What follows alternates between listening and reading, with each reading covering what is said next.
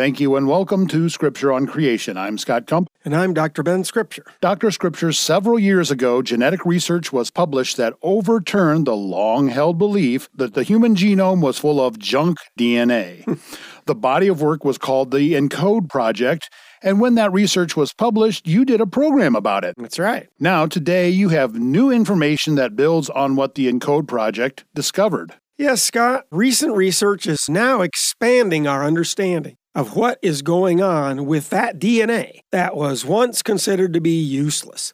In fact, up until the ENCODE project published its results in 2012, 80 to 90% of the DNA in humans was called junk DNA. Hmm. and didn't evolutionists claim that supposed fact as evidence for evolution? Yes, they did. But when it was discovered that over 80% of our DNA was active, it was the explanation for why junk DNA was evidence for evolution that became junk. but wouldn't it still be good for you to explain what that supposed evidence was? Yes, I think so. Basically, on the one hand, they claimed that if our DNA was designed it was ridiculous that 90% of it was useless, but on the other hand, all that non functional DNA potentially provided random genetic code that, with the proper mutation, could be transformed into useful genetic information producing a new protein. Well, that was totally speculative, but the idea of that much junk DNA was problematic from a design perspective. So, when all that junk DNA effectively went away, hmm. it became problematic for the evolutionists. You know, for example, a well known junk DNA expert at the time, named Dr. Larry Moran, actually said the creationists are going to love this. This is going to make my life very complicated. Wow. so, Dr. Scripture, why did the human genome appear to have so much useless DNA? And what did the ENCODE project actually discover that demonstrated over 80% of our DNA was in fact functional? Well, it goes back to one of the discoveries of the Human Genome Project. That was completed around 1980. One of the most surprising results of that research was that only about 2% of the DNA was actually genes.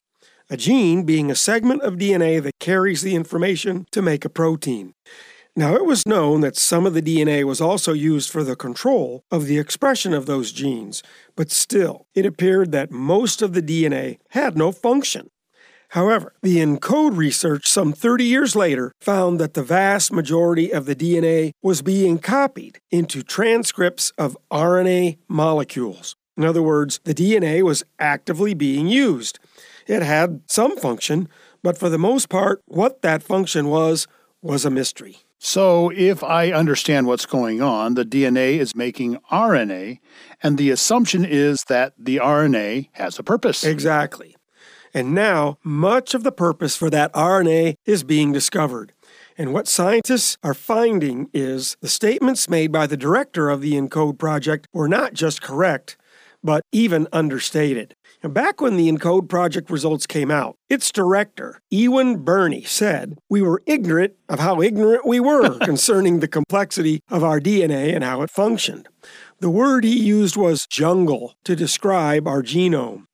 The idea being it was like a vast ecosystem of interdependent systems composed of layers upon layers of interactions and arrangements, an incomprehensibly complex set of controls directing the function of a cell. Well, as it turns out, a jungle is certainly a complex ecosystem, but it doesn't compare with what is going on inside a cell. But one feature of ecosystems that I would compare to the function of a cell is the process of recycling. Uh, don't tell me cells use bottled water or aluminum cans. no, they don't. But just as with plastic bottles and aluminum cans, we use them for a wide variety of purposes and then break them down and use the plastic and metal over again. Well, the cell uses a material that is eminently recyclable.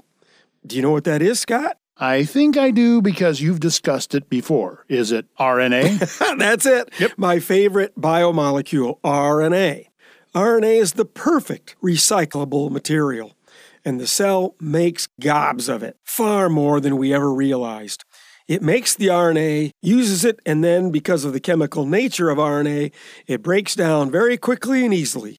And its building blocks, called nucleotides, are then used again to make new RNA molecules.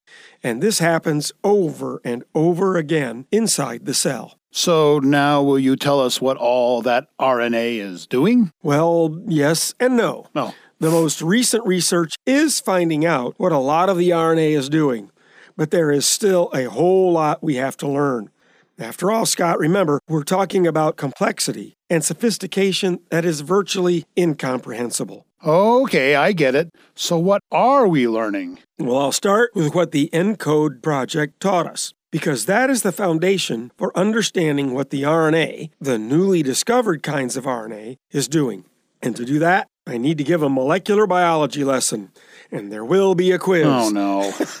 the piece of DNA that codes the information to make a protein is called a gene.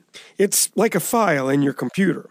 What happens is a protein machine makes copies of a gene in a process called transcription because it literally is just like how a scribe would transcribe, that is, copy, a written document. But the copy that's made is not made of DNA.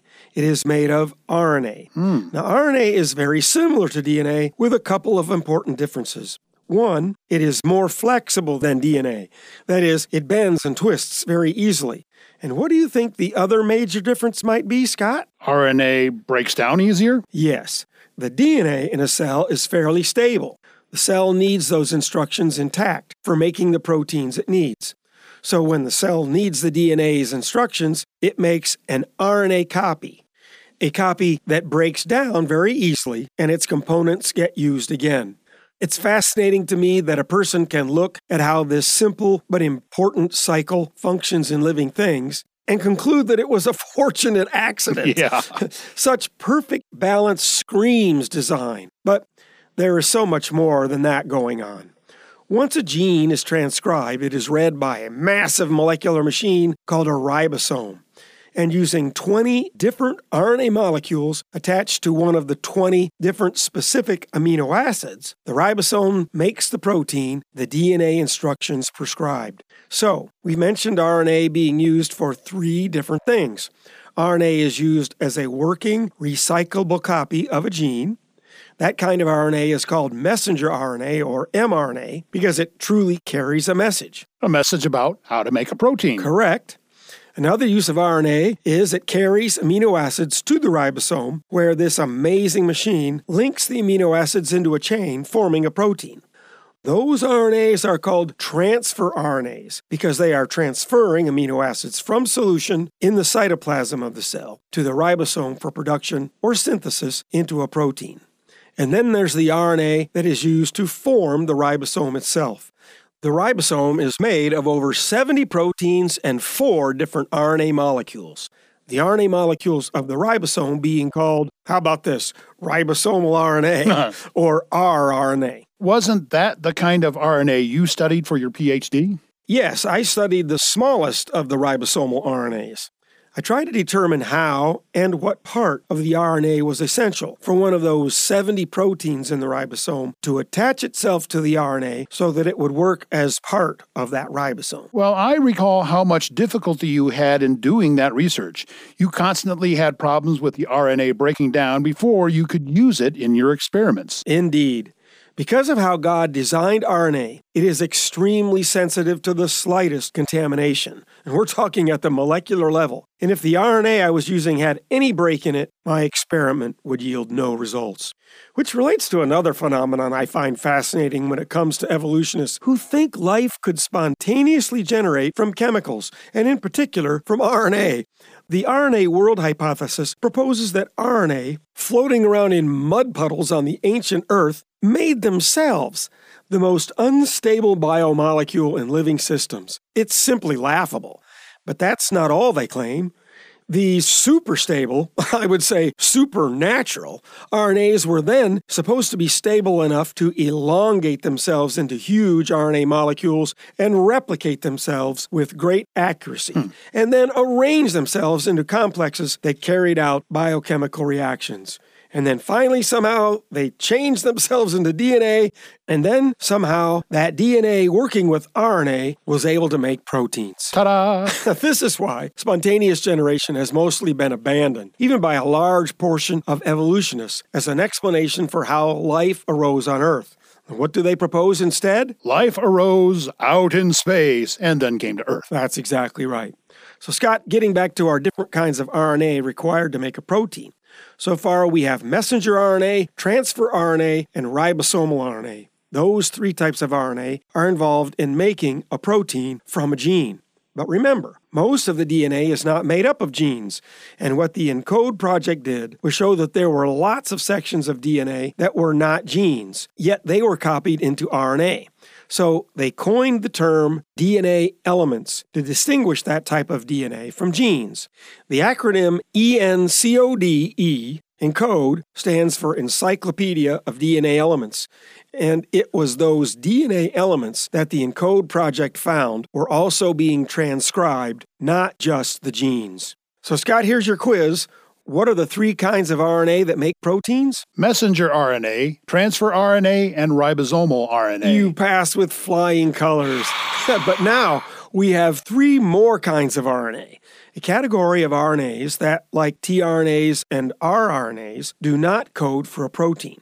They are called non coding RNAs, and they are what a large portion of these DNA elements are transcribed into.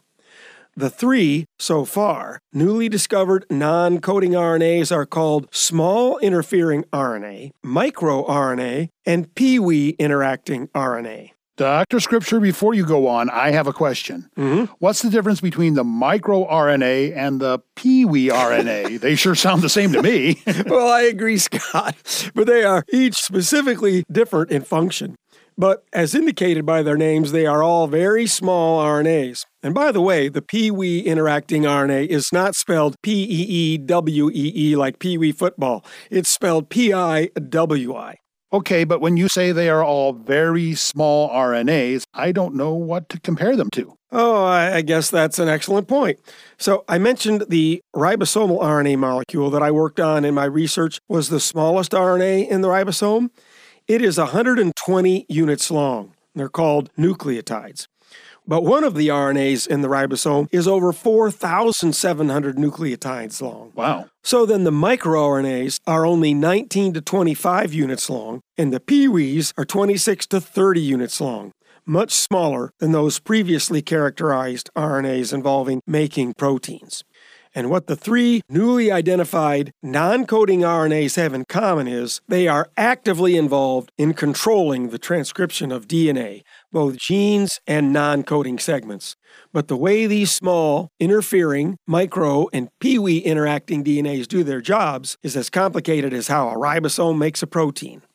I'd like to try and explain some of it, Scott, but I know we're out of time. Yes, I guess that means everyone will have to wait till next time to hear how fearfully and wonderfully made we are. That's from Psalm 139, verse 14. Yep. A perfect thought to finish with. I will give thanks to thee, for I am fearfully and wonderfully made. Wonderful are thy works, and my soul knows it very well. And that's not what I say, that's what Scripture says.